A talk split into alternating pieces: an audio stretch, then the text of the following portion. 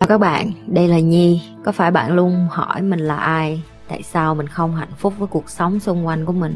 Và lý tưởng thật sự của cuộc đời bạn là gì? Đây là nơi mà Nhi sẽ chia sẻ cũng như trả lời hết tất cả những cái câu hỏi của các bạn, cũng như những trải nghiệm thực tế để giúp Nhi trở thành người hạnh phúc và thành công trong cuộc đời của mình, cũng như những cái trải nghiệm để giúp Nhi trở thành một life coach thành công, giúp những người trên thế giới. Và bây giờ Nhi đem nó về Việt Nam cho các bạn. Nếu các bạn đã sẵn sàng, hãy bắt đầu cùng Nhi với podcast ngày hôm nay. Con sẽ có cái nét đẹp của con sẽ có cái vẻ đáng yêu của con sẽ có cái sự thu hút của người khác. Và cũng đừng đặt mẹ là cái tiêu chuẩn để cho làm bản thân của mình sợ hãi để mà phấn đấu trong cuộc đời.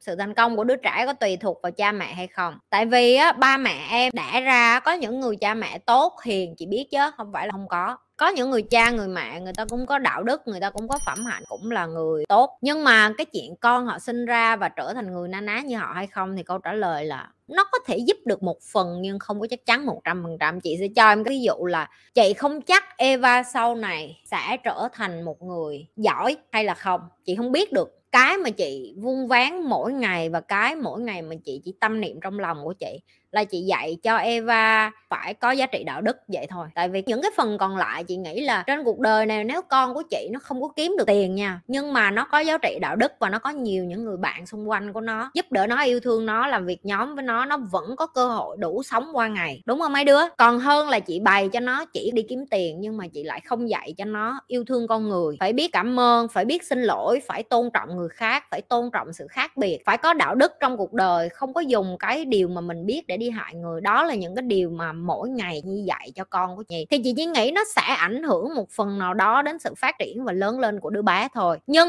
ví dụ như có thể có những đứa trẻ nó sẽ nghe nó không, đó là cái cách của mẹ sống, con không thích cái giá trị đạo đức đó, con sẽ tự đi tìm cái giá trị đạo đức khác cho con. Thì nó có sai không? Câu trả lời là không đúng không sai ở đây. Nhưng nếu khi nó chọn như vậy, nó sẽ phải đối diện với consequence, tức là cái hậu quả mà cái action hay còn gọi là cái hành động của nó với cái điều đó. Và một bậc làm cha làm mẹ mà có đủ kiến thức và có đủ nhận thức, hay là mỗi ngày đều không ngừng học hỏi giống như chị á, chị chấp nhận được cái điều đó xảy ra. Và em hỏi chị có ổn với điều đó hay không, thì câu trả lời của chị là tất nhiên là mình sẽ có một chút thất vọng, mình sẽ có một chút buồn, nhưng tình yêu của chị đủ lớn để cho con của chị mắc sai lầm, mắc khuyết điểm. Nó không chọn đi theo con đường của chị, nó chọn đi theo con đường của nó, và chị phải tôn trọng nó như một người dân khác. Mà chị đi ra đường mà chị thấy người ta hại người khác, đúng không? Chị đâu có quyền để mà dần. Chị chỉ có thể nói là tôi thấy cái điều bạn làm nó không hợp với giá trị đạo đức của tôi và tôi không có muốn kết bạn với bạn. Chị chỉ có thể nói như vậy ở cái phía của chị. Nhưng chị có được đi tới và nói với họ là bạn phải thay đổi như giá trị đạo đức của tôi không có. Chị không có quyền, được chưa? Thì cũng tương tự như vậy, khi con em lớn lên trong một gia đình mà ba mẹ đều là người tốt, hoặc là những cái bậc làm cha làm mẹ em nhìn thấy họ rất là tốt, họ rất tử tế, họ rất là có đạo đức, nhưng mà con của họ lại không có ra được như cái mà em nhìn thấy. Có nghĩa là con cái với cha mẹ hoàn toàn khác nhau. Em cũng không có quyền nói là người cha mẹ đó người ta dạy con không tốt, tại vì có khi họ đã dạy rồi, có khi họ đã làm hết sức của họ rồi, nhưng cái đứa bé đó nó vẫn chọn sống theo cái cách nó sống, thì em vẫn phải tôn trọng cái cá tính của nó. Và cũng ngược lại như vậy, ví dụ như chị, đúng không, người ta sẽ luôn định hình những cái đứa trẻ như chị là sinh ra trong một gia đình broken,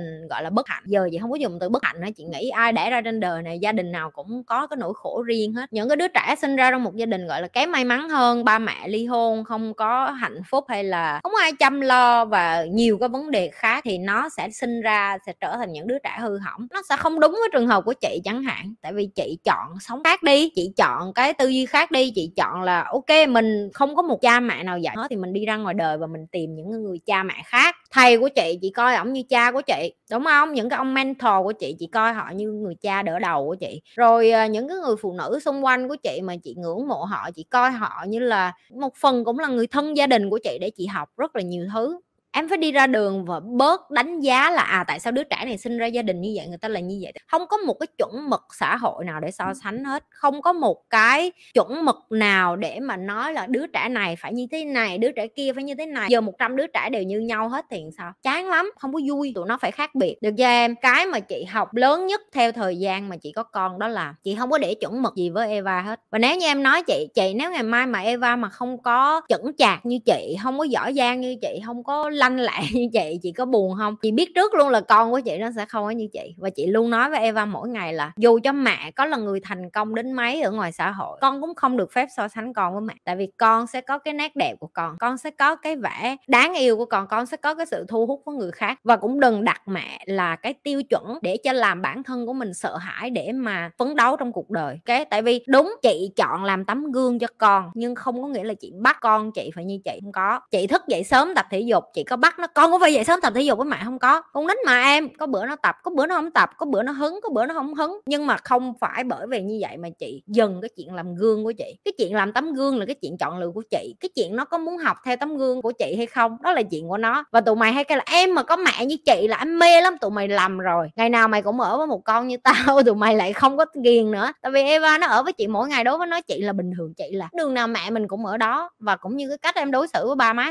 đường nào ba má mình cũng ở đó, hiểu không mấy đứa? Em cảm thấy em muốn ở với chị tại vì em ít gặp chị nên em muốn thôi, chứ còn nếu như mà ngày nào em cũng phải gặp chị là em sẽ không còn đam mê như em nghĩ nữa. Chị Nhi cho em hỏi, một người giỏi về phần con người có thể tập luyện để giỏi về logic máy móc được không? Cảm ơn cô giáo. Được, nhưng rất lâu và rất cực. Ví dụ như chị cũng đã từng nỗ lực rất là nhiều để học cái phần về máy móc, kỹ thuật, khoa học, nhưng mà chị chỉ hiểu được một phần gì đó sơ khai phía bên ngoài, thì không có đào sâu được vì chị không có hứng thú và chị cũng không nhét vô được. Cho nên cái năng khiếu của chị không phải là cái năng khiếu để học ở đó. Ok, cho nên là em, nếu em hỏi chị là có được không, câu trả lời của chị là có. Nhưng tại sao em học một cái gì đó mà người ta học 1 năm người ta đã hiểu, còn em phải mất tới 10 năm, nó có đáng không? Hãy chọn cái gì mà người ta học mất 10 năm mà em học chỉ mất có 1 năm. Đối với chị, thời gian là cái quan trọng nhất. Tìm cái mình giỏi, tìm cái xã hội cần, cái mà có thể giúp ích được cho cuộc đời, và song song với cái chuyện đó em làm ngắn nhất và ra được cái chất lượng cao nhất để em dành thời gian rảnh lại em làm những cái thứ tào lao khác. Ok, đó là cái điều mà em nên quan trọng. Một câu hỏi hay là một câu hỏi có chiều sâu. Một câu hỏi hay là một câu hỏi biết được là người ta hiểu được là em là một người có não hay là không có não.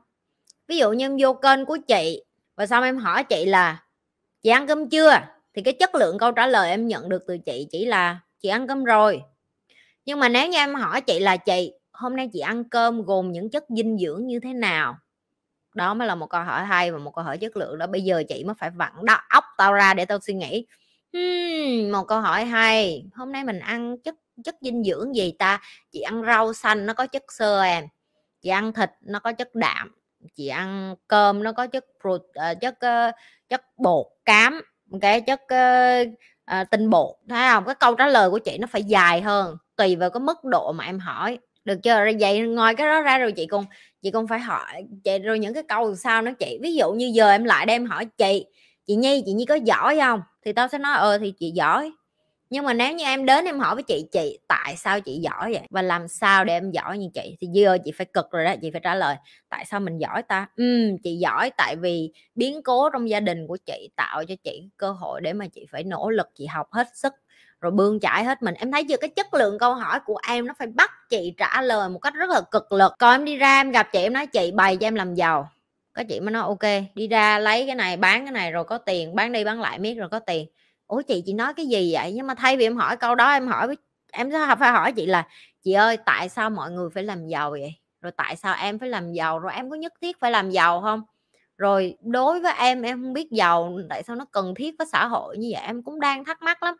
Tao bày tới chừng đó rồi mà mày còn không biết cách đặt câu hỏi như thế nào nữa thì tao không biết được như thế nào mới thỏa mãn được bản thân của mày. Ok, như thường lệ đừng có quên like, share và subscribe cho kênh của chị sẽ quay trở lại với các bạn.